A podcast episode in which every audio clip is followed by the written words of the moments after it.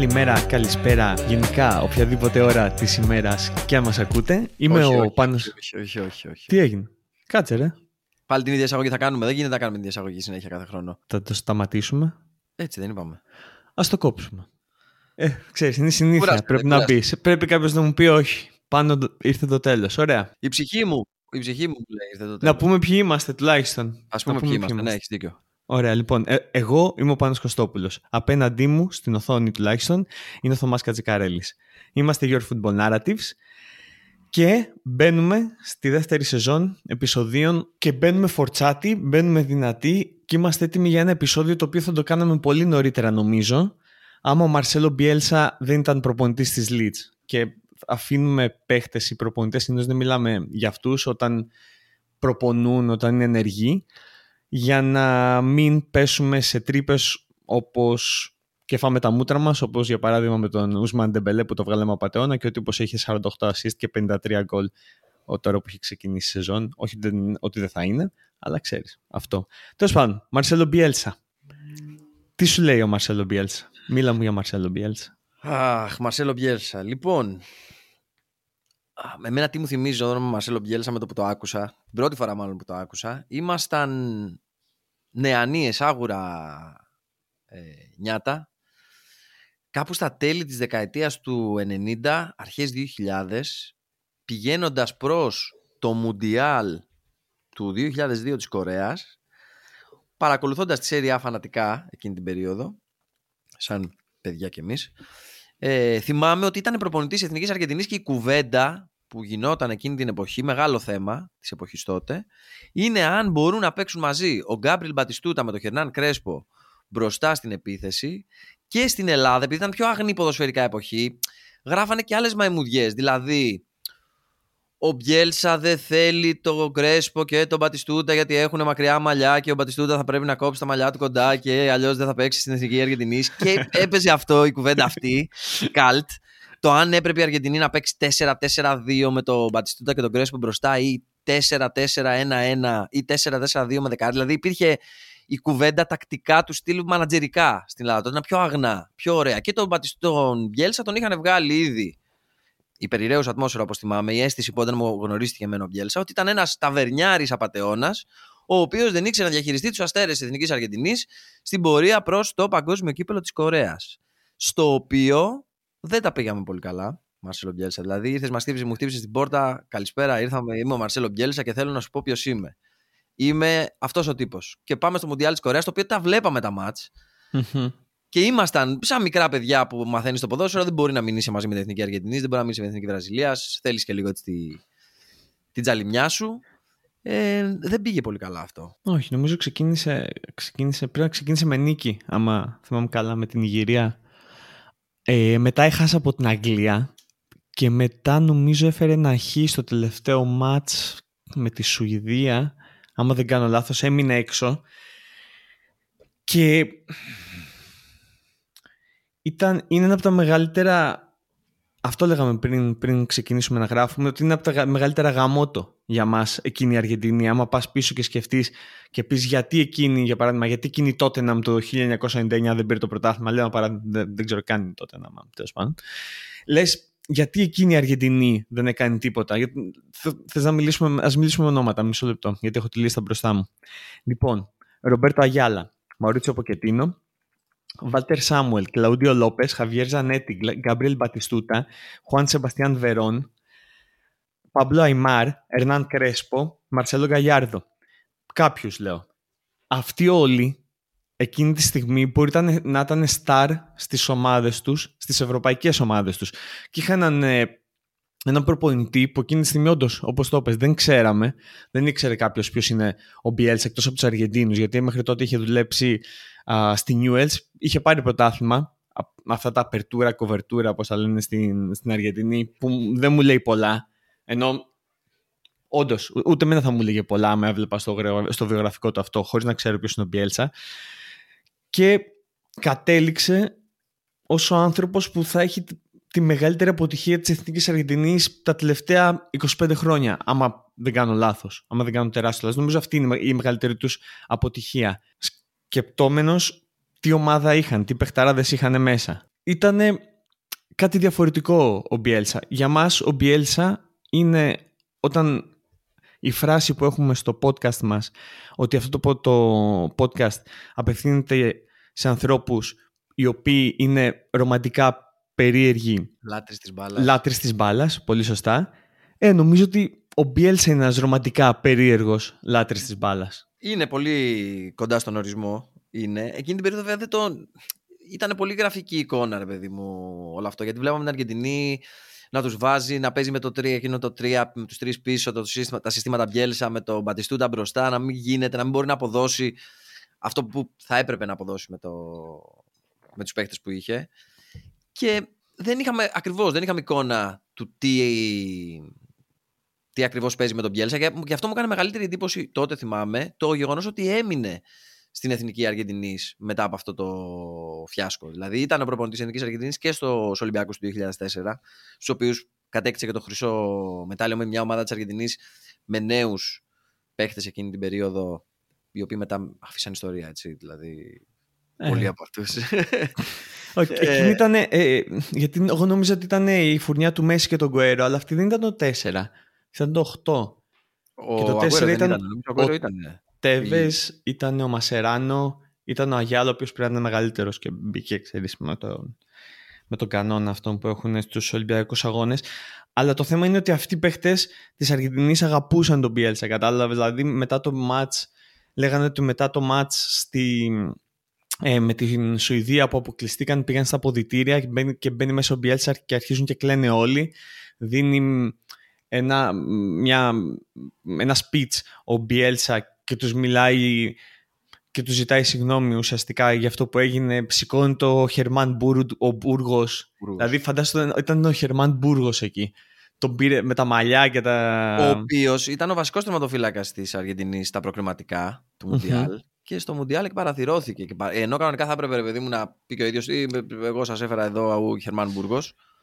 Πήγε και τον έπιασε και τον πήρε αγκαλιά. Δηλαδή, φαντάσου το. Ναι, το, αυτό είναι το θέμα. Τον αγαπούσαν και γενικά όπου τον αγάπησαν τον Πιέλσα πήγε καλά. Αυτή ήταν η διαφορά. Όποιοι ήταν στρατιώτες του, όποιοι του δώσανε χώρο και χρόνο να δουλέψει, εκεί, εκεί ήταν που δούλεψε. Είναι και το ποδόσφαιρό του τέτοιο όμως. Δηλαδή, το συζητάγαμε και στο επεισόδιο με τον ε, Κλοπ ότι παίζουν ένα ποδόσφαιρο το οποίο απαιτεί το 150% από κάθε παίχτη σε συγκέντρωση, σε φυσική κατάσταση, σε όλα.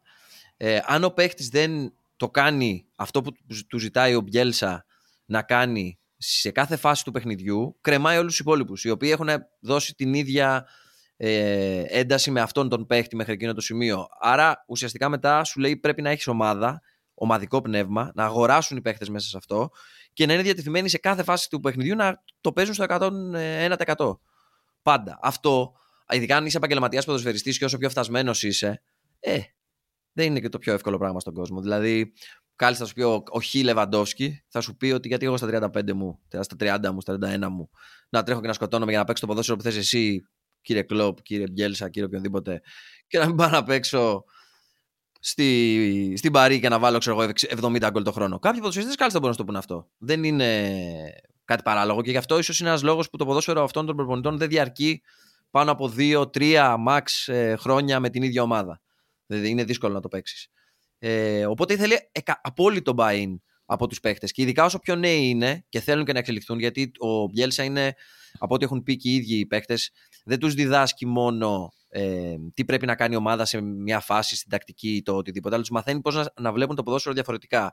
Οπότε, η, όσο πιο μικρός είσαι, υποθέτω, τόσο πιο διατεθειμένος είσαι και τόσο πιο άδειο είναι το κεφάλι σου για να απορροφήσει αυτά που σου λέει ο Μπιέλσα. Και γι' αυτό και ο ίδιος αρέσκονταν πάντα να δουλεύει με νέους παίχτε και μάλιστα οι ακαδημίες και η οργάνωση ακαδημιών είναι από τα βίτσια του. Δηλαδή είναι αυτό που είχε κάνει σε σχεδόν τις ομάδες που, σε όλες τις ομάδες που μπόρεσε, έκανε ακριβώς αυτό το πράγμα. Το πρώτο πράγμα που έκανε όταν πήγε. Κοίτα, βλέποντας τις ομάδες που πήρε από την αρχή μέχρι το τέλος, που ξεκίνησε με την Newells, η οποία όντως είχε πιτσιρικάδες. Να πούμε ότι στο Ροζάριο είναι ένας θρύλο ο, ο Μπιέλσα.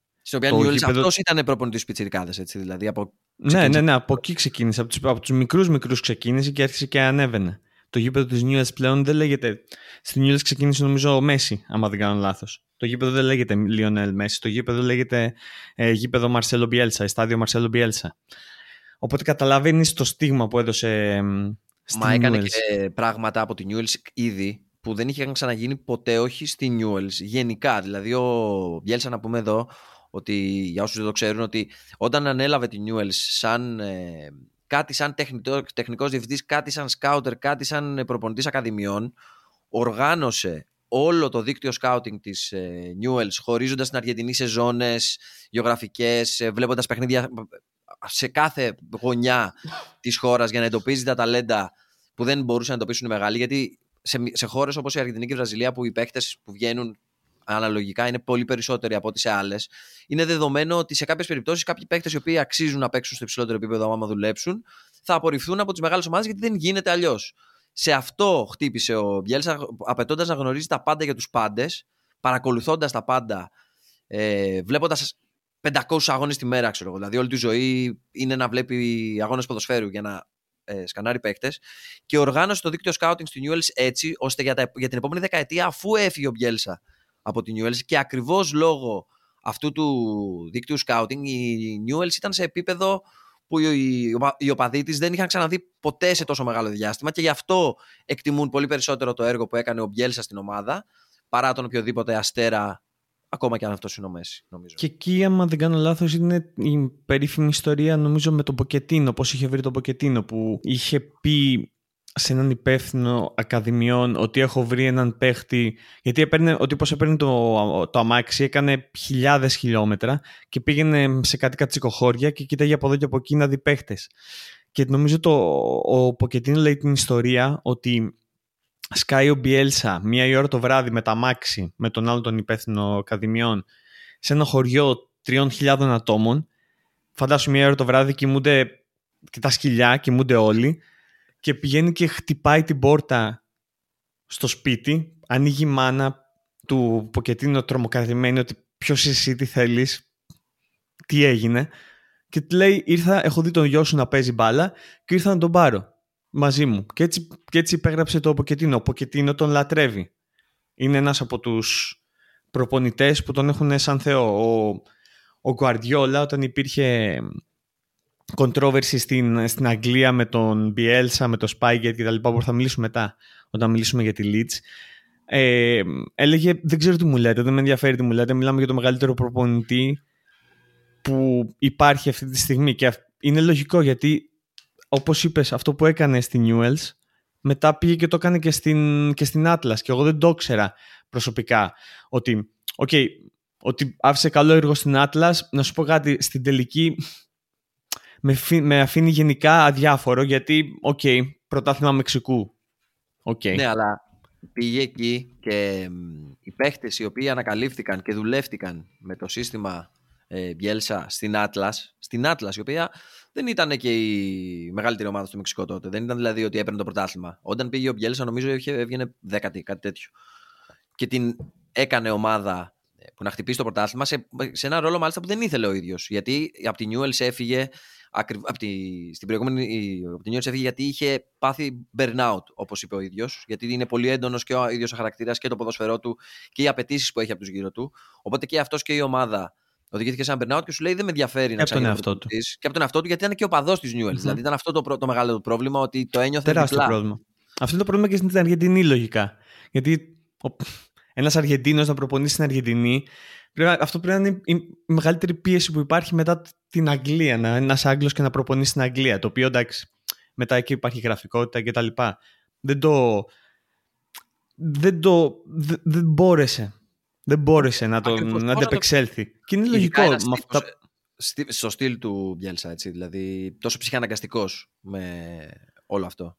Φαντάσου την πίεση δηλαδή που έχει στο μυαλό του, την πίεση που δίνεις στους γύρω του και την πίεση που δίνεις στον εαυτό του ώστε να μην πιέζει πολύ τους γύρω του. Γιατί είμαι, είμαι σίγουρος ότι κάτι τέτοια μυαλά, κάτι τέτοια άνθρωποι στο μυαλό τους ε, είναι ένας λαβύρινθος τον οποίο αυτοί έχουν λύσει και ξέρουν πώς ακριβώς να πάνε αλλά όταν πας και λες στον παίχτη, στον Μεξικάνο παίχτη της Άτλα, κοίτα, για να βγεις από αυτό το λαβύρινθο πρέπει να πας ευθεία δεξιά και αριστερά, πρέπει να το εξηγήσεις πολύ καλά. Οπότε μάχη με τον εαυτό του, μάχη με τους παίχτες, μάχη με τους γύρω του, μάχη με όλους που τον λέγανε γραφικό σε πολλές περιπτώσεις, δηλαδή τον φωνάζουν τρελό, ε, λόκο. οπότε ήταν πολύ, είναι πολύ δύσκολο το έργο του, πραγματικά. Και το ότι ταξίδευε 50.000 χιλιόμετρα στην Αργεντινή και μετά πήγε στο Μεξικό και έκανε σκάουτινγκ 20.000 ε, παιχτών σε 2.500 πόλεις της, ε, του Μεξικού σε μια χρονιά. Αυτά είναι νούμερα τα οποία, δηλαδή πραγματικά, άμα είσαι οπαδός μιας ομάδας, θέλεις αυτόν τον τύπο να έρθει στην ομάδα σου για να τα φτιάξει όλα και εκεί να, να απολαύσεις. Βέβαια, εντάξει, υπάρχει πίεση του πρωταθλήματος, δηλαδή σε αυτές τις ομάδες α, δεν ήταν ομάδες πρωταθλητισμού. Κατάλαβες, δεν πήγε στη River, στην Boca ή στην αντίστοιχη River Boca του Μεξικού, δεν ξέρω ποια ήταν, οι Tigres, ξέρω εγώ. Tigres. Ε, όταν η, στη μόνη ομάδα που πήγε με πίεση πρωταθλητισμού ήταν η Εθνική Αργεντινής η οποία είναι ειδική περίπτωση λόγω της εθνικότητάς του, είναι ειδική περίπτωση λόγω των Αργεντίνων γενικά, οπότε και είναι και ειδική περίπτωση επειδή είναι μια εθνική. Αλλά πήγε και μετά σε άλλη εθνική και εκεί απέδειξε ότι είναι διαφορετικό άμα δεν υπάρχει πίεση και άμα οι παίχτες είναι από πίσω σου και είναι, και είναι στρατιώτες. Αυτό δηλαδή που έγινε στη Χιλή. Κοίτα, στο Μεξικό να, να θυμίσουμε ότι πήγε στην, ε, έφυγε από την Άτλας, στην οποία έφυγε γιατί ε, παρότι το σύστημά του ανακάλυψε την μισή εθνική Μεξικού της επόμενης δεκαετίας, οι οποίοι κάνανε αρκετά πράγματα, ε, by the way, ε, έφυγε και πήγε στην Αμέρικα, που ήταν ουσιαστικά η μεγάλη που ήθελε πρωτάθλημα κτλ.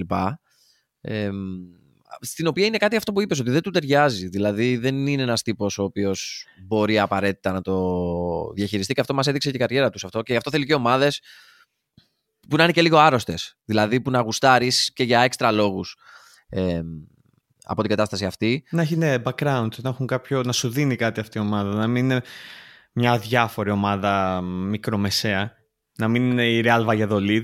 Να είναι η Bilbao όμως, κατάλαβες; Κοίτα, η Real Valladolid είναι η ομάδα του Ρονάλντο. Οπότε ναι, δεν τώρα. ομάδα, πριν, πριν δεν είχε νομίζω κάποιο background. Κοίτα, α, α, αυτό, που, αυτό που λες, δηλαδή το στατιστικό που είδα και εκεί λέω, όπα, ο τύπος έκανε τεράστια δουλειά στο Μεξικό και δεν το ήξερα και δεν είχα ιδέα. Είναι ότι το Mundial του, στο Μουντιάλ του 6, 8 από τους 11 παίχτες ή είχαν παίξει υπό τον Bielsa όταν ήταν προπονητής ή τους είχε φέρει στην ομάδα όταν ήταν, τεχνικό, όταν ήταν τεχνικός διευθυντής. Δηλαδή, απίστευτο στατιστικό για μια πολύ καλή ομάδα του Μεξικού. Το οποίο ό,τι, ό,τι δεν πήρε στο Μεξικό, το πήρε στη Χιλή από κατά τύχη, ας πούμε. Δηλαδή, η ομάδα που έφτιαξε στο Μεξικό δεν την χάρηκε ας πούμε ο Μπιέλσα γιατί θέλει αρκετά χρόνια ε, για να βγουν οι παίχτες. Το ίδιο έγινε σε όλες τις ομάδες βασικά.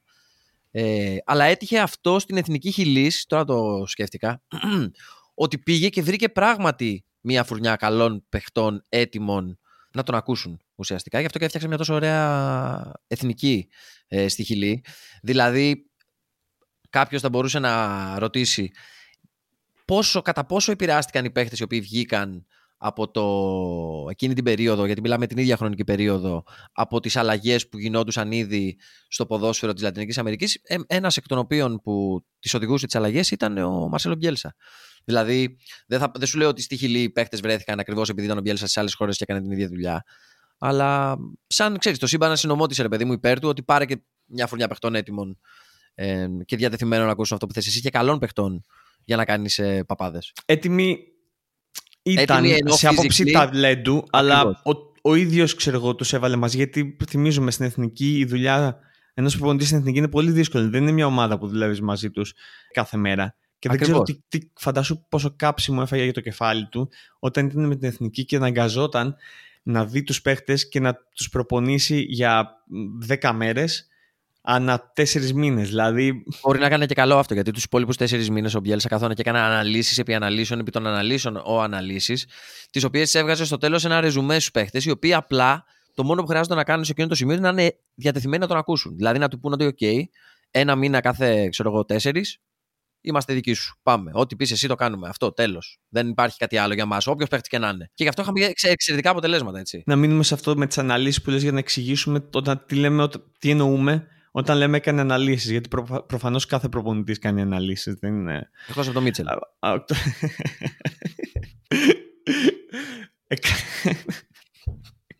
Ε, αφού δεν κάνει αναλύσεις. Τώρα μου ήρθε και το ανέφερα. OK, okay, το δέχομαι, το δίνω, το δίνω και θα το αφήσω. Α, ναι, δεν, δεν θα το κάνω edit. Αυτό θα, θα το αφήσω και θα μείνει μέσα. Οπότε, όταν λέμε, όταν λέμε αναλύσεις, γιατί όλοι οι προπονητές έχουν και το team τους, ε, είναι στον υπολογιστή 15 ώρες τη μέρα. Άμα δείτε και κάποιο ντοκιμαντέρ, ξέρω εγώ, η φάση αυτό με την Arsenal, το τελευταίο, το All or Nothing Porteta, ε, λέει αύριο θα κάτσω και χτες κάτσα και δούλεψα 15 ώρες στον υπολογιστή και έκανα ανάλυση όλων των παιχτών για να δω ε, μέχρι τώρα πέντε παιχνίδια μέσα στη σεζόν σε ποιο επίπεδο είμαστε. Τώρα μιλάμε για έναν τύπο, ε, τον Bielsa, ο οποίος στην Bilbao... Σε κάθε ομάδα που πάει να προπονήσει έχουν, υπάρχουν ιστορίες για την πρώτη του συνέντευξη. Ακριβώς, αυτό. Δεν θα δώσουμε λεπτομέρειες συγκεκριμένα, δεν έχει διαφορά. Αλλά ας πούμε πηγαίνει, πηγαίνει στην ε, χ ομάδα και σκάει στη συνέντευξη με τους προέδρους, ξέρω εγώ, ότι α, εδώ κάτσε coach να μας πεις την ιδέα σου και σκάει με παρουσιάσεις, presentation, powerpoints, με στατιστικά από την, όλα τα παιχνίδια της προηγούμενης χρονιάς. Τι έκαναν οι παίχτες, τι στατιστικά είχαν, τι δεν, έκαναν η, η, ομα, τι δεν έκανε η ομάδα, τι έκαναν οι άλλες ομάδες, τι δεν έκαναν οι άλλες ομάδες. Στατιστική ανάλυση όλου του πρωταθλήματος. Τι θα μπορούσε να κάνει διαφορετικά όλο, τι ο παίχτης, ο κάθε ένας, τι γίνεται, ο τι κάνει. Ένα, σε ποια ζώνη παίζει ο παίχτης, δηλαδή γιατί πρέπει να παίζει εκεί και δεν πρέπει να παίζει εκεί, τι θα άλλαζα εγώ σε συνεντεύξεις και στη Lead και στην Bilbao. Τελευταία τώρα, τελευταία, το, αυτό το καλοκαίρι που είχαν εκλογές στην Bilbao. Το νομίζω ότι το κάναμε και ε, στο Instagram μας, στο Your Football Narratives. Ε, ήταν, και ήταν οι δύο υποψήφοι είχαν τον Valverde, ότι άμα βγούμε θα φέρουμε τον Valverde και ο άλλος είχε τον Bielsa και στην παρουσίαση του Bielsa, ενώ στην παρουσίαση του project του Προέδρου, ο οποίος θα έφερε τον Bielsa, ο Bielsa μίλαγε για μία ώρα και 20 λεπτά. Έλεγε ότι, είχαμε, ότι είδα 470 ε, μάτς από πέρσι. Ε, κάθε παίχτη ξεχωριστά με μοναδικό PowerPoint και του το δίνω, και του το δίνω γιατί, ξέρεις, το δίνω γιατί έχει πει, το, έχει πει ότι α, δεν δίνω συνεντεύξεις σε κάποιο μέσο, δεν δίνω συνεντεύξεις σε έναν δημοσιογράφο του Guardian δεν με ενδιαφέρει αυτό.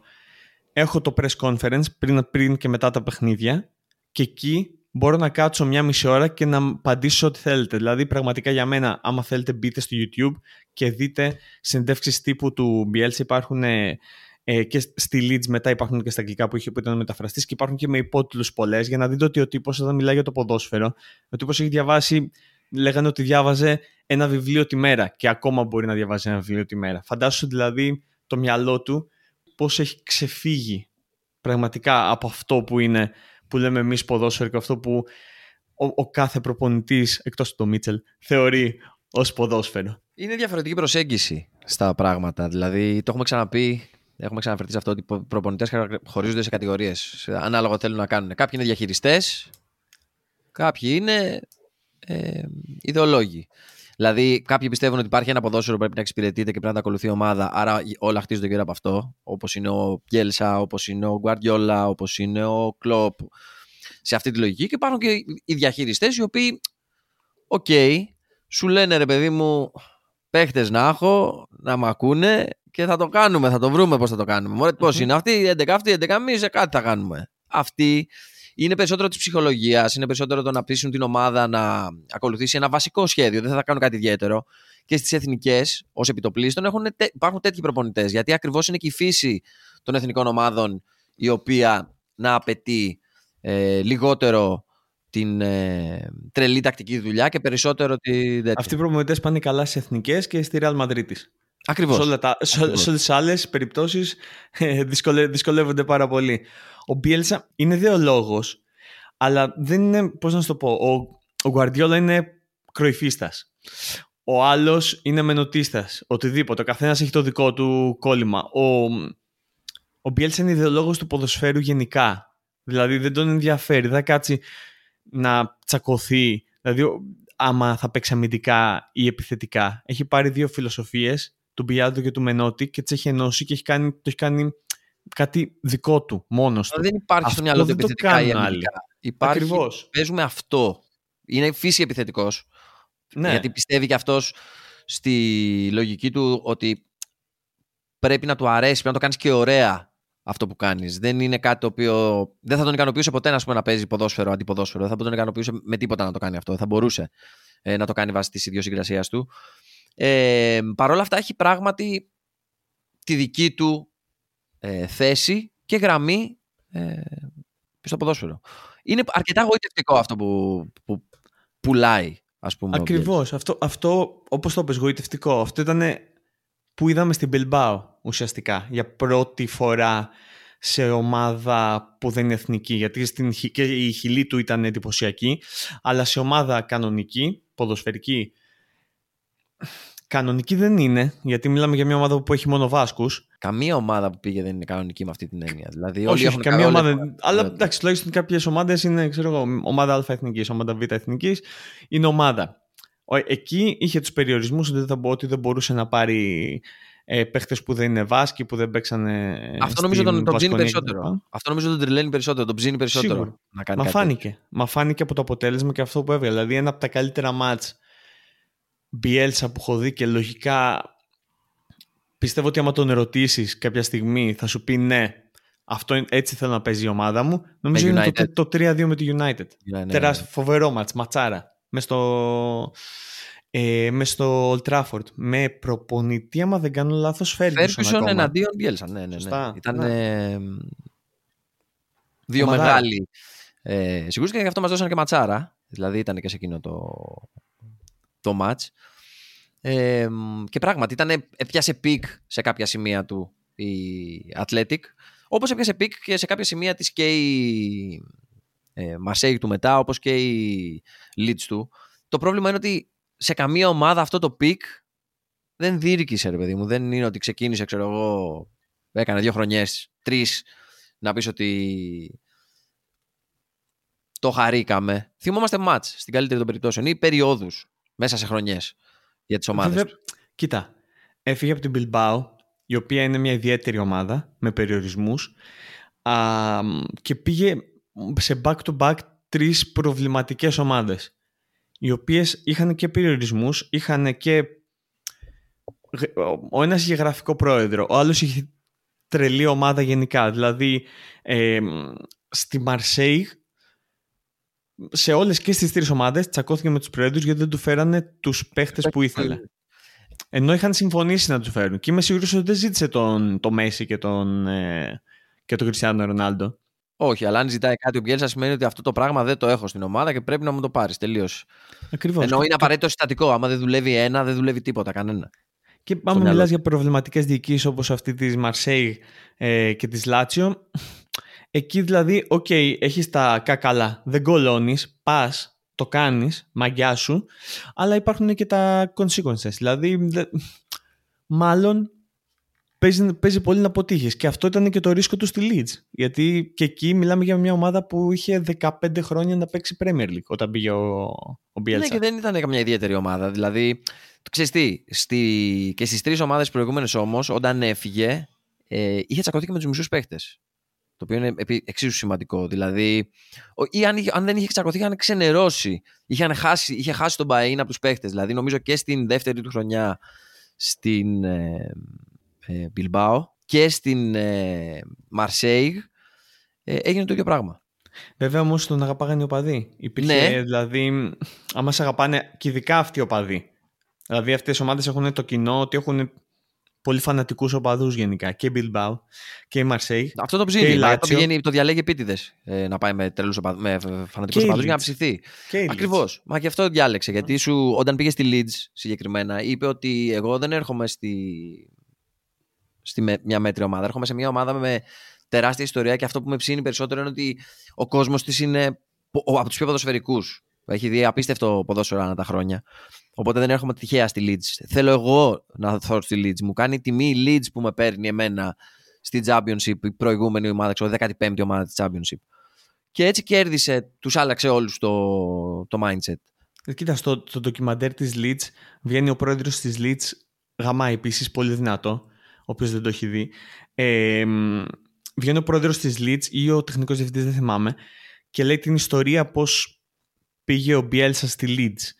Ήταν, ήταν ο πρόεδρος με τεχνικό διευθυντή και του λέει ο πρόεδρος του τεχνικού διευθυντή, δηλαδή εσύ του λέει, καθόντουσαν καφενιακά και συζητάγανε. Άμα ήθελες κάποιον προπονητή, ποιον θα έφερνες; Ιδανικά, τον ιδανικό προπονητή, τον ποιον ιδανικό. θα Και νομίζω είναι Ισπανός, ε, άμα δεν κάνω λάθος, ο τεχνικός διευθυντής ε, της Leeds.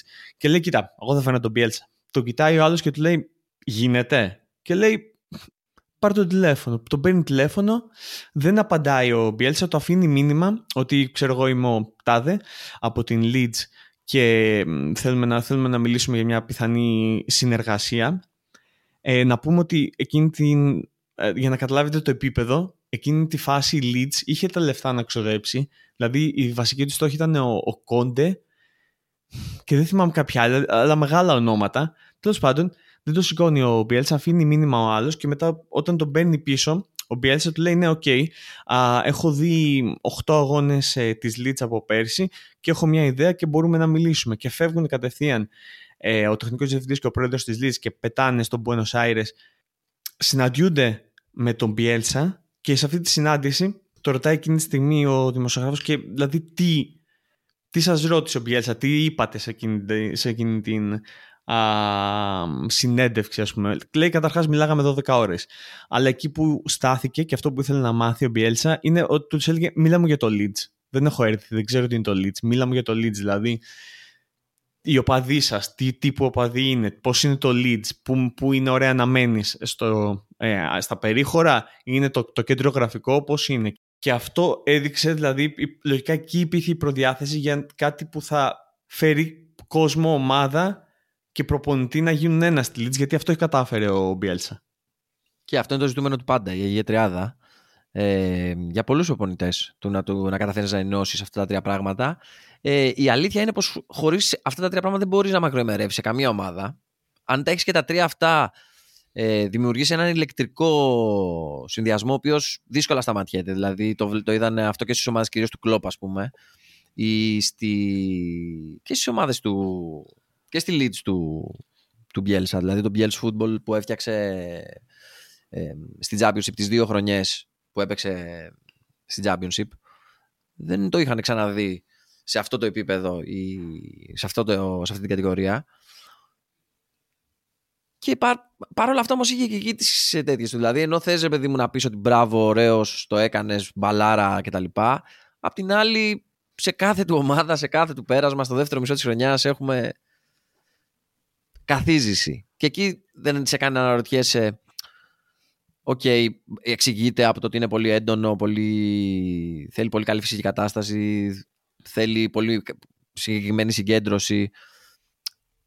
Δεν είναι και ευθύνη του Μπιέλσα, παρότι έχει πει ο ίδιος. Και φτάσαμε στα 34 λεπτά για να το αναφέρουμε, μου κάνει εντύπωση. Ναι, παρότι έχει πει ο ίδιος. Είμαι έτοιμος να το πω επίσης. Ναι. ε, αν το ποδόσφαιρο πεζόταν με ρομπότ, ε, θα κερδίζα τα πάντα. Το οποίο κατά πάσα πιθανότητα μάλλον είναι και αλήθεια. Δηλαδή, να το πούμε έτσι. Δηλαδή, αν είχε το τέλειο ας πούμε, συνέχεια, θα, είχε, θα βλέπαμε απίστευτα πράγματα από ομάδε. Αν μπορούσε να βάλει ένα chip και να προγραμματίσει τους παίχτες του να παίξουν ακριβώς όπως θέλουν, προφανώς και προ...